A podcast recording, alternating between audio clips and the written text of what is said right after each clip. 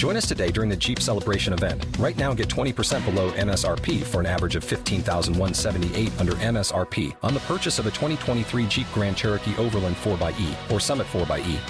Not compatible with lease offers or with any other consumer incentive offers. 15,178 average based on 20% below average MSRP from all 2023 Grand Cherokee Overland 4xE and Summit 4xE models in dealer stock. Residency restrictions apply. Take retail delivery from dealer stock by 4 1. Jeep is a registered trademark.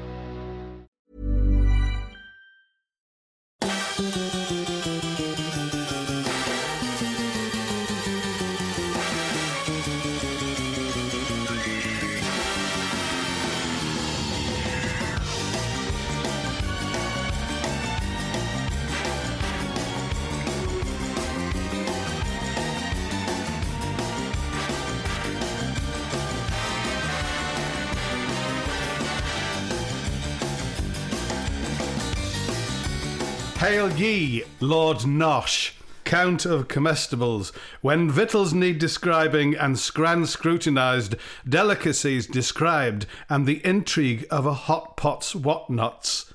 Look no further than today's guest, Tom Parker Bowles. Yes, delightful to have you. Wasn't that a fantastic introduction? Wow. Yes, but you can uh, use that as the introduction for your next foray into journalism. Yes.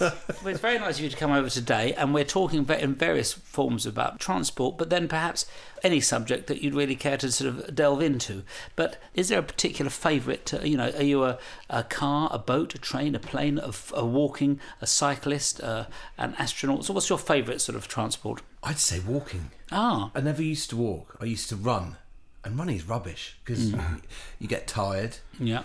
Thing, things fall out of your pocket. Things fall out your pocket. You get mistaken for a, uh, uh, somebody that's just committed a crime. sweaty. There, there, Yeah. there, there, there are many negatives of running. Walking, well, you know, you stroll, Win. you amble, Stride. you wander, you stride. I Yeah. don't really stride more. I Yeah. wander. Oh, I'm a strider. Or potter. Potter, that's Yeah. what I do. Potter, you yeah, weaving around Yeah. as well. Weaving, I like weaving around in busy streets, maybe in the centre of London, and there's a lot of people out, and you can weave in and out of them, and it gives you a kind of thrill. But that's a London thing, weaving.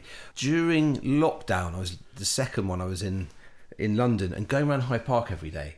I love Hyde Park. It's, it's fantastic. The trees there, the different people, the different types of people you get in the different areas, the different nationalities. But it's the interior. When you start going off the beaten track, Yes. then you find all sorts of people. You People know, snogging. people snogging, people, Yeah. having, people having a pee, people Yes. having a kip. Talking about people snogging in the park. When I was a kid, I was about probably about eleven.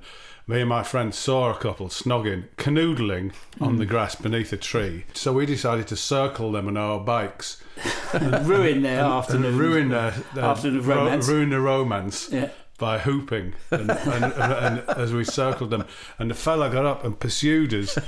So we went off laughing at high speed, and he eventually got hold of my mate because we were laughing so much at the fact that he was chasing us.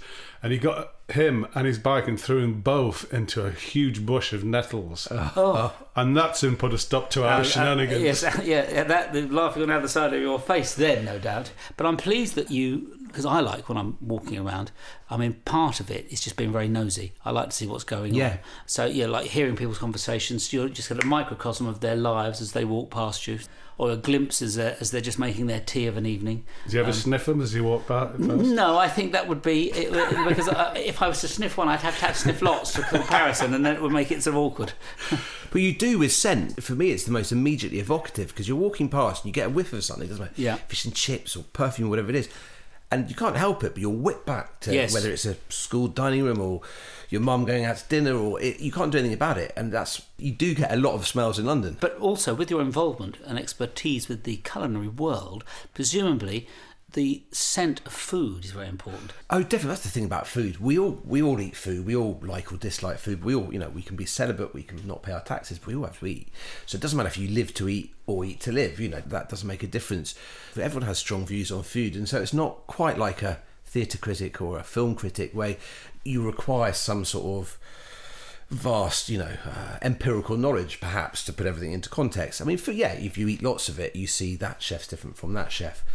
But yeah, food is the, the universal thing. That's what I love about it. So you can describe and talk about it with everyone. But I got the, COVID a few weeks ago, and it was, you know, and I lost my test sense of taste and smell. Oh. And it was just, it's like chewing cardboard. Without any of those senses, Out of interest, then, did that mean that uh, you could have gone without? I mean, I love a bit of bread and potatoes, but did it mean because you couldn't taste them, you could have happily lived without them?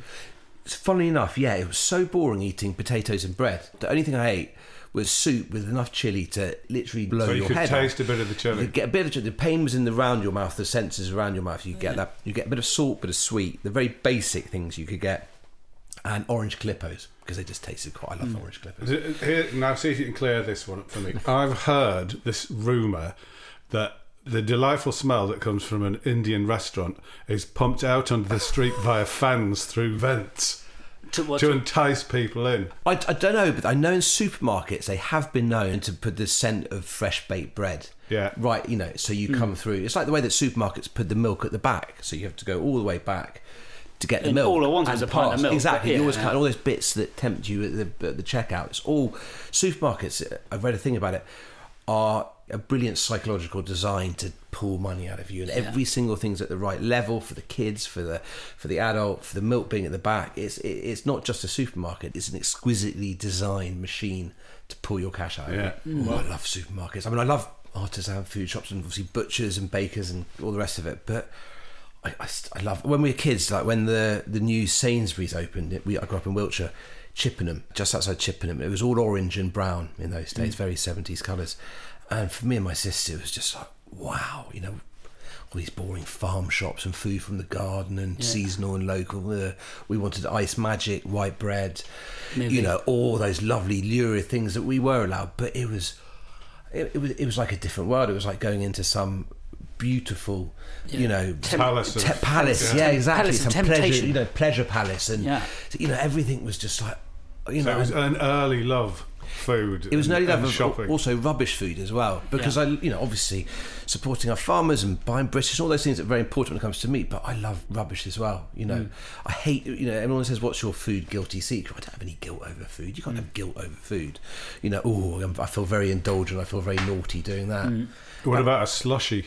Oh my god, which one? Yeah, love slushy. Those cinema ones, you get you get a. It's, it's called a Tango Ice Blast at Mm. the cinema. I love cinema food as well.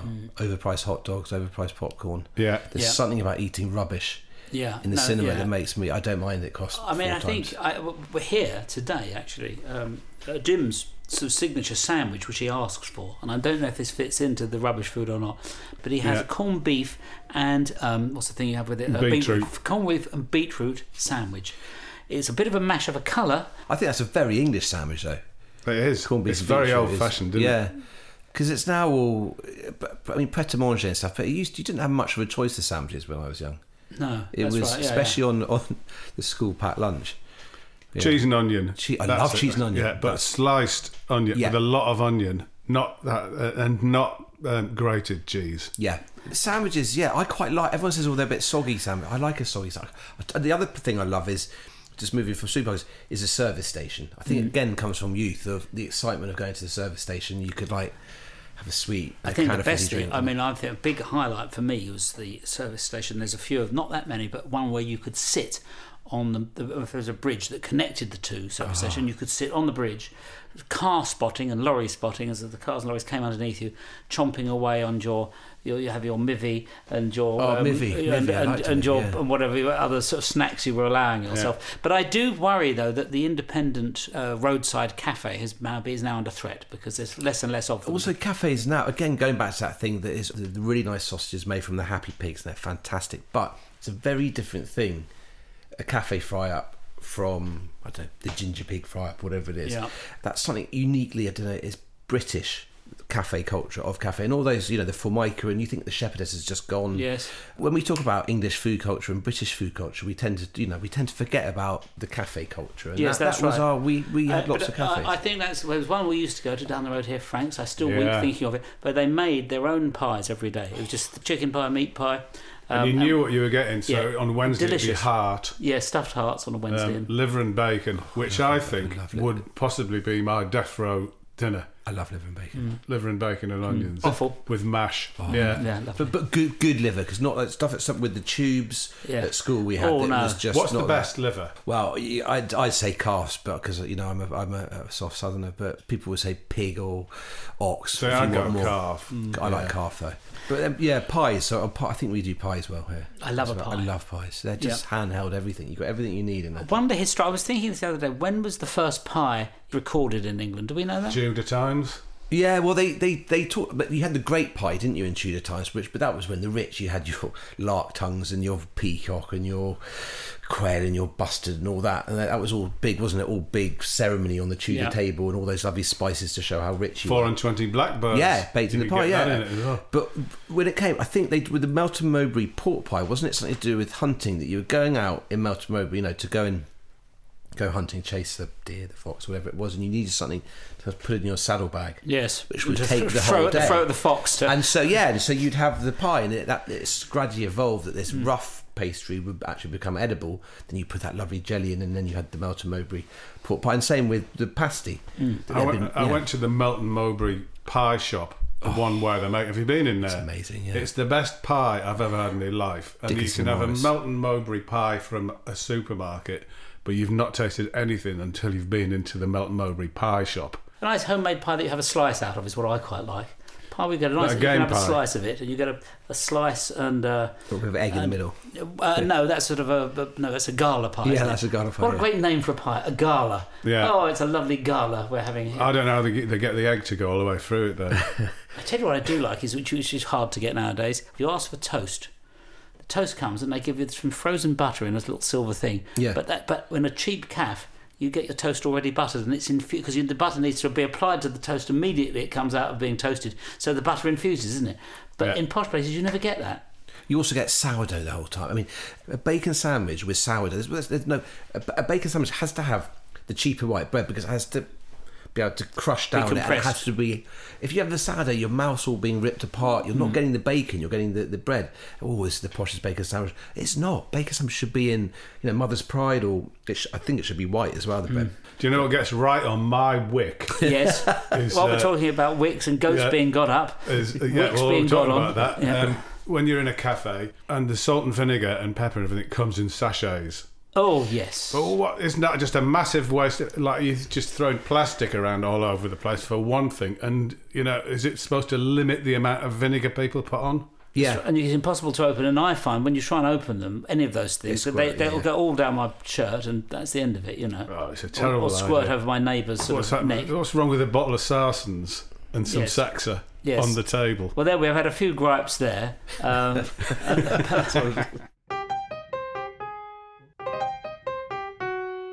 I'm totally food obsessed, so I only go to. I, I, this is awful. I've never been to Cuba. Amazing music, people, history, culture. Can't go because people say the food's rubbish. That I'm that shallow.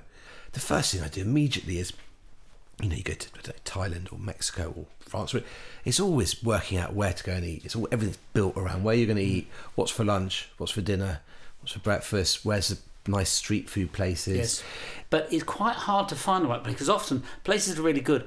They're not on the. It doesn't. um, You know, you can't believe anything just because on Traveller Yeah. Review it said this was the best place I've ever been. We've all done that and turned Oh, up, and it's a load, load, yeah, of rubbish. TripAdvisor. So, so you forget all of that. One of the things I have learnt to do is I say to, if I've got a night off and we're on tour somewhere Yeah. in an international city, I say to the person behind the desk of the hotel, "Look, I'm taking my mother out Yeah. uh, for her 90th birthday, and she only likes really old-fashioned things. Where could we go?" Yeah. And then you're sort of half a chance. But sometimes they sort of direct me to sort of sex clubs. I mean, it's mad. But that is that's a start because at least you're going to go somewhere where there, you might get a table. And a lot of the time, people in different countries don't believe you, and you say, "Oh, you know, because oh, I really want to go eat the authentic food." You know, they're like, "Yeah, right." You know, off you go to the thing. But bloggers get a lot of hassle from the, the established press. You know, oh, they're bloggers, and they're not. They're not doing the research. But I tend to ask, and that's where social media does have a bit of an advantage. If you're somewhere and you sort of say, "Mm, anyone know where you can get nice this that you'll get a million things but you'll be able to filter through and find the same uh, places come up a few times and I mean, one I, I I chose one place. This is when I was last on tour, um, and I would recommend it strongly. And it was just before all the lockdown started in 2020. It was in March, and we were on tour in Germany, and three of us were in the car. It was myself, my tour manager, and KT Tunstall, the singer. And I looked on the map to see where the hotel was and where the venue is in a small town called Leverkusen. And um, I thought, right, well, we'll look for somewhere for lunch.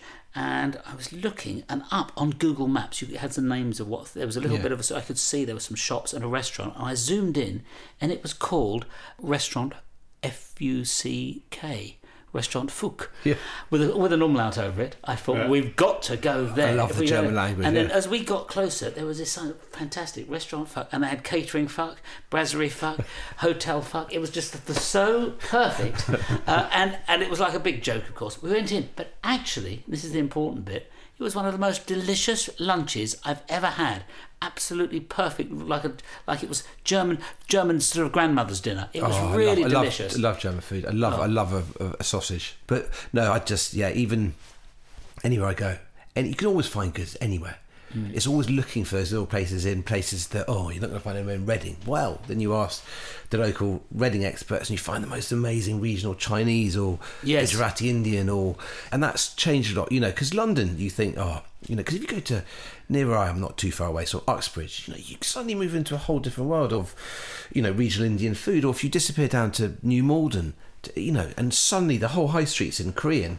And this is for me what makes London great is it's a city built entirely on immigration. Ever since the Romans saw a nice bend in the river, they thought, oh, that would be nice for a garrison. Yeah, and that's why there's It's a lot of Italian, and that's why there's a lot of Italian restaurants in London to this day. Italians, Jewish, you know, you Yeah. get when you get the sort of people go, oh, you know, English is fish and chips. Well, you know, f- fried fish is, was brought in by Jewish immigrants, you know, served cold, and chips are, well, French, Belgian, or Lancashire.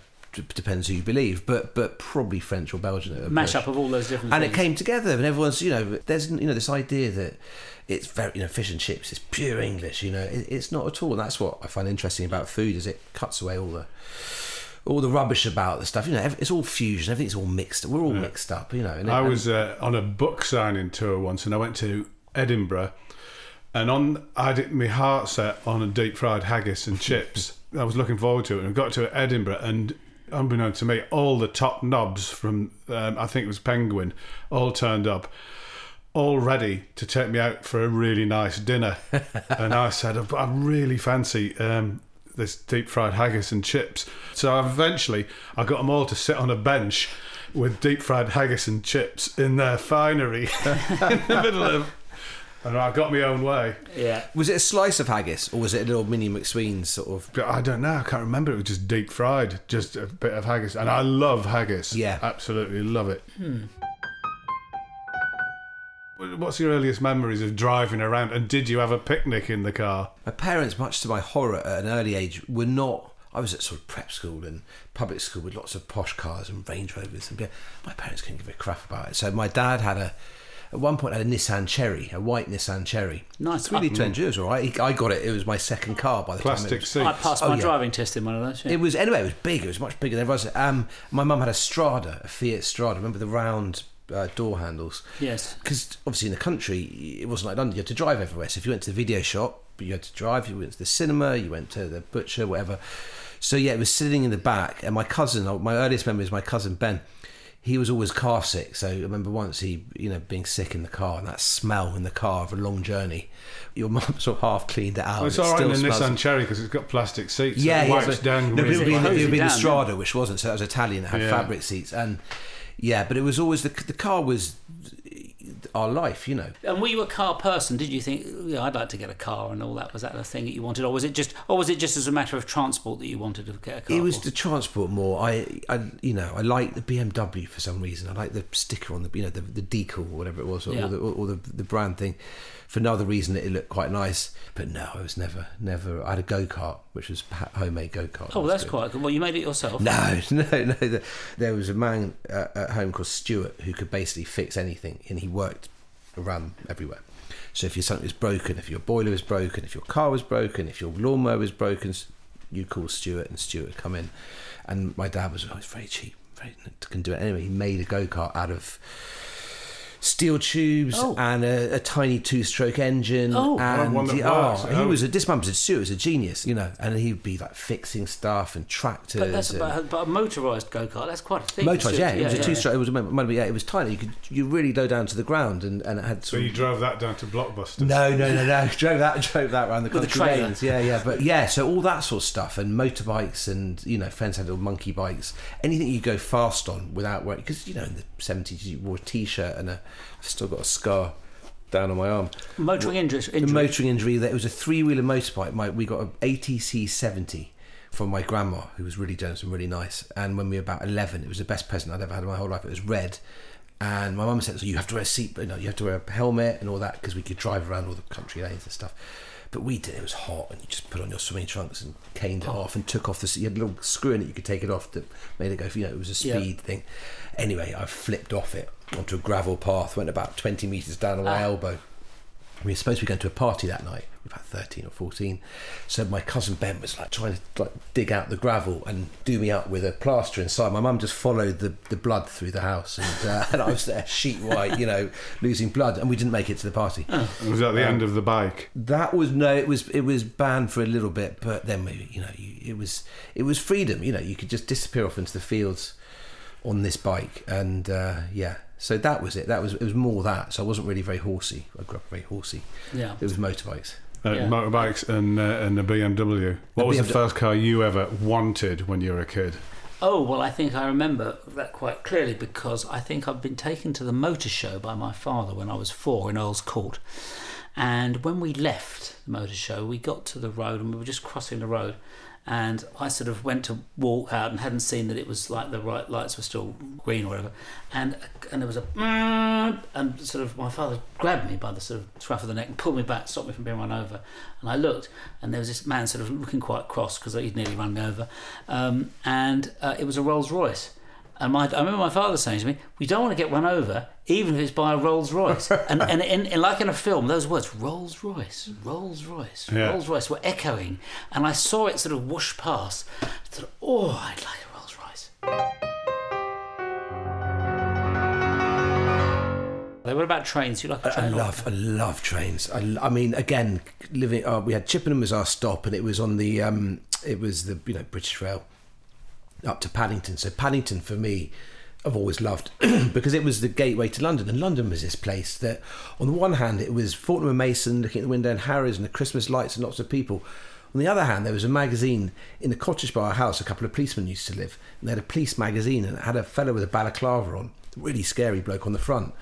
And it said as sort of London crime rates go up, and I, oh. was, I was just convinced that if you went to London, this guy in the balaclava, you know, they're everywhere, and they'd come and burgle you. because they had the police gazette with all of the that wanted was the police. people. Yeah, they had the police gazette. So I was terrified on the one hand, but Paddington, when you went into that beautiful station, lovely. Yeah, How about um, St Pancras Station? That's my favourite. beautiful, Ah. beautiful building. terminus. Yeah, It is in fact, it's international. Yeah. Gilbert Scott, isn't it? Is it? Yes, Yeah, and they've got. lovely. I love the fact that you could get a train from there that would either drop you at Eb- Ebbsfleet or moments later, in the time it would take to blink, you can be in Brussels.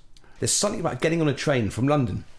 It might be raining, it might be sunny, and disappearing. You start seeing, you know, the old hop houses, Yeah. and you get to Margate and you're by the seaside, and you feel like you're in a different world. And it's only an hour and thirty on the train. Yeah. I Um, think that's the great thing. love the it. train. And I quite like eating on a train. Um, when I used to do that program, The Tube, I used to go up to Newcastle and we and I'd get the train with Paula Yates in the morning or whatever it was. I think it was maybe the half past nine or ten o'clock train Oh, to Newcastle, breakfast. and you'd have breakfast on the train with a, with tablecloths Yeah. and a silver teapots, waiters and waitresses with bow ties and on and the whole thing. And it was re- it was real. I sort of know, knew the fellas' names and the ladies' names that ran it, and it was really. It was really fantastic, and we used to give them a, a nice tip, and then you didn't have to buy a first class ticket because you could just Yeah. sit, in, sit in the restaurant car for the rest of the journey because you'd give them a, a bung. It was Yeah, great. and you used to know. Yeah, you're right. You used, you used to get to know those people. Yes, What would it be today, like Mr. Yes. Holland? Would Yes. you like your, your normal egg and chips? yes, uh, you usually like yeah. They used to do that down until very recently on the um, Plymouth tr- uh, train. Yeah. You get a Pullman in the first class, white tablecloths, a menu, wine list. No, I, li- I, I, I love eating on a train is lovely. I did actually. I was in recently. I was on a, a German train going from Hamburg, I think, to Stuttgart. And I thought it was quite an adventure because I like a train. Mm. And they did come round, and they were rather bossy, I have to say, uh, because they had a sort of a selection of things on a trolley.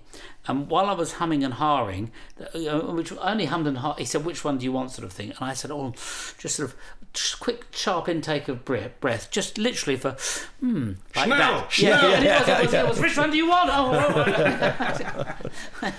It was in Japan on the bullet trains. They, they come around. They're fantastic. They come around bowing with bento boxes and say, "Look, look at this, please. What would you like?" And they're fantastic. It's like top end restaurant food. Oh, so the one to Kyoto, Tokyo, you're sat on. Yeah. Oh, yeah, and lovely. smooth, boom, Yeah. and like Swiss trains that arrive on the second of the dot. You're standing That's there, right. and they smooth in, And, it, and in fact, go. I was somebody took me to and we, and I was halfway with my bags, like just loading them up because the platforms are a low level, right? And I was enjoying my continental rail travel. But you're right. When it says the train's leaving at 10:23, exactly as the minute hand goes, Yeah. tick tick tick, 10:23, off it goes, and it was like two seconds, and I was just putting the bag on. And then the train started to move off, and, and there was a, a sort of a guard standing on the platform, and I was sort of wait, hang on, this is dangerous. But he, no, no, it's, it's like he was just looking at his watch, you know, as if you know. So that And, this, and they do that in Japan as well with the, with the white gloves. Yes. They point at the clock, point at the train. yeah, And then- po- and that point, means it's point at you, and then point at you falling off it. Yeah, point at you and say, "You look at the clock and the train, and you better get on it now." But I'm all for that now, really. I mean, yeah. Trains are magnificent though, but there are certain train rides, you- when, especially when talking of the west again, when you're coming past Plymouth. I think it's uh, Redbury thing. It's called. When you go past the Red Rocks, well, you go past the, the Plymouth estuary first. Beautiful Yes. estuary, and you go past the Red Rocks. Some of those train journeys. There's a train journey from Chengdu to Lhasa, Lhasa in Tibet. That's the highest train journey in the world. takes a couple of days. I'm desperate to do that. That's my next. Yes. So you're very, really quite a keen train traveller, I, I love the train. I mean, I'm not quite Michael Portillo with Indian trains. So, you know, when w- wandering around, this is. I think you can have overkill with with Yeah. Michael Portillo and Indian trains. But but um, yeah, I mean, the Indian trains are amazing. I mean, and that's not obviously saying that Empire was great or anything like that. Imperialism. I'm just, saying that, that there's some really good trains in India. Yeah. And look, you're allowed to travel on the roofs of them, aren't you? Which is much I better think, than I English. think so. Yeah, I wouldn't do that on, on GWR, but but uh, yeah, um, I just think you just give up all responsibility on the train. Sit back. You, you can Yes. read your book. You can have a drink. and you, might can- meet. I wouldn't be here. My parents met on the, the on the train. The the uh, the, um, the the train that went from Greenwich to London. They just happened to the doors shut, slam shut, and they're going there past London Bridge somewhere. And he sort of strikes up a conversation with her, and they strike a conversation. He said, I think something like, "I'm only on the train because my dad's Aston Martin is being serviced." Yeah. lie number one. um, there was no Aston Martin; it wasn't being serviced. But that sort of was a, a conversation starter. But that, and then from from that initial meeting, I mean, I think it, it was well, it wasn't immediately that moment, but then you know, then then uh, along came me. So. So there you are. You never know who you might bump into. Trains, Strangers on a train. There, it's a romantic sort of thought, isn't it? You know. Brief encounter. yeah. Although nothing ever happened then, did it? Did it happen at the end? No. Really, well, you don't really know. But do you? that's your is left. Yeah. A man called Willie Sterling I knew had studied it and he knew somebody who worked who'd worked on it and he said that Trevor Howard kept saying, Well, I don't quite understand what my motivation is. Do I fuck her or not? I don't understand. I don't bloody understand. so, but in the film, we don't get any of that. Yeah. But that's uh, Brief Encounter. And Strangers on a Train, what's that one? That's That's the Hitchcock one when they disappear. Yes. Remember? Is it? Is it the two?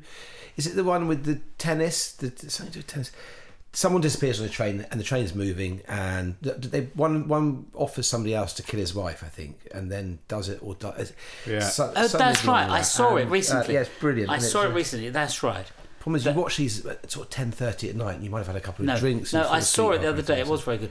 Not, and, So and- there's another thing you could do whilst on a train in a carriage, just to strike up conversation and say to the person Yeah. you don't know opposite, you, "Would you kill my wife Yeah. for me, please?" Yes, exactly. Yes. That's a very good opener. And Yeah. in fact, on I did look it up on, before I watched the film, or maybe it was on the notes on the back of the DVD or something.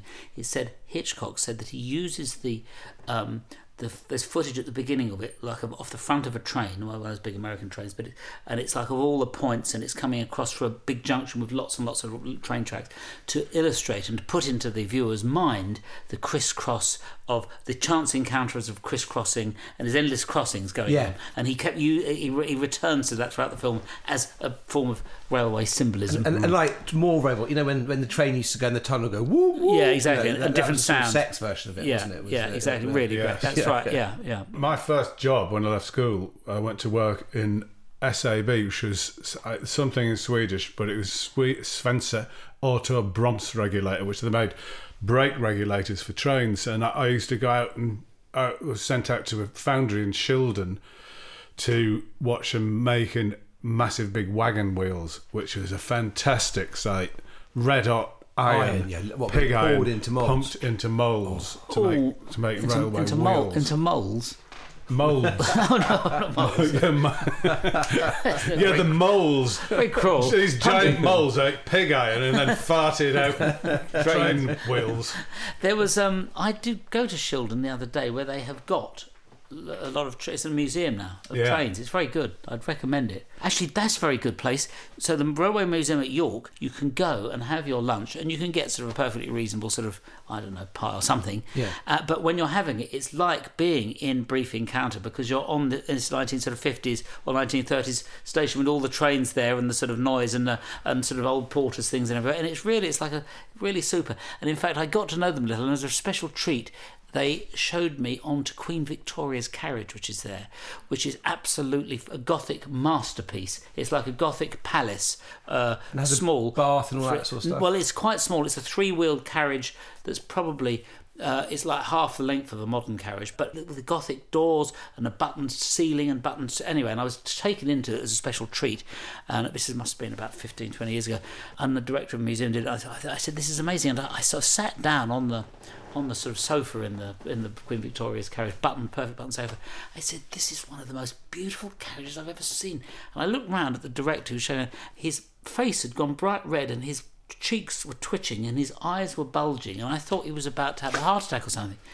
And the man behind him, the assistant, was going like sort of was gesturing me to get up, and I, and the assistant said, "Just well, actually, the thing is, uh, the, the, the, the that is the original material, and the last person to sit there was Queen Victoria, and it's very fragile, and, and it's very." I said, "Oh, sorry, sorry," and the poor director had to be helped off, rather pale and white. I was never asked back again. No, surprised with your grubby ass. exactly. Just asked would have done it. Didn't grubby. Well, uh, thank you, Tom. I think we've probably covered all aspects. We better stop there, otherwise, Jools will go on all day about trains, and we won't be able to stop him.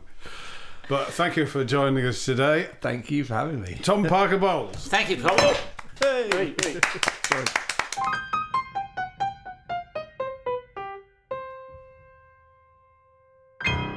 There goes Tom, stomping his way around um, Hyde Park, looking for lovers. looking for interesting folk to bump into wherever they may be as he as he fearlessly prowls further into its interior. Mm. This podcast was produced and edited by Molly Stewart. Sound engineers were James Stewart and George Latham.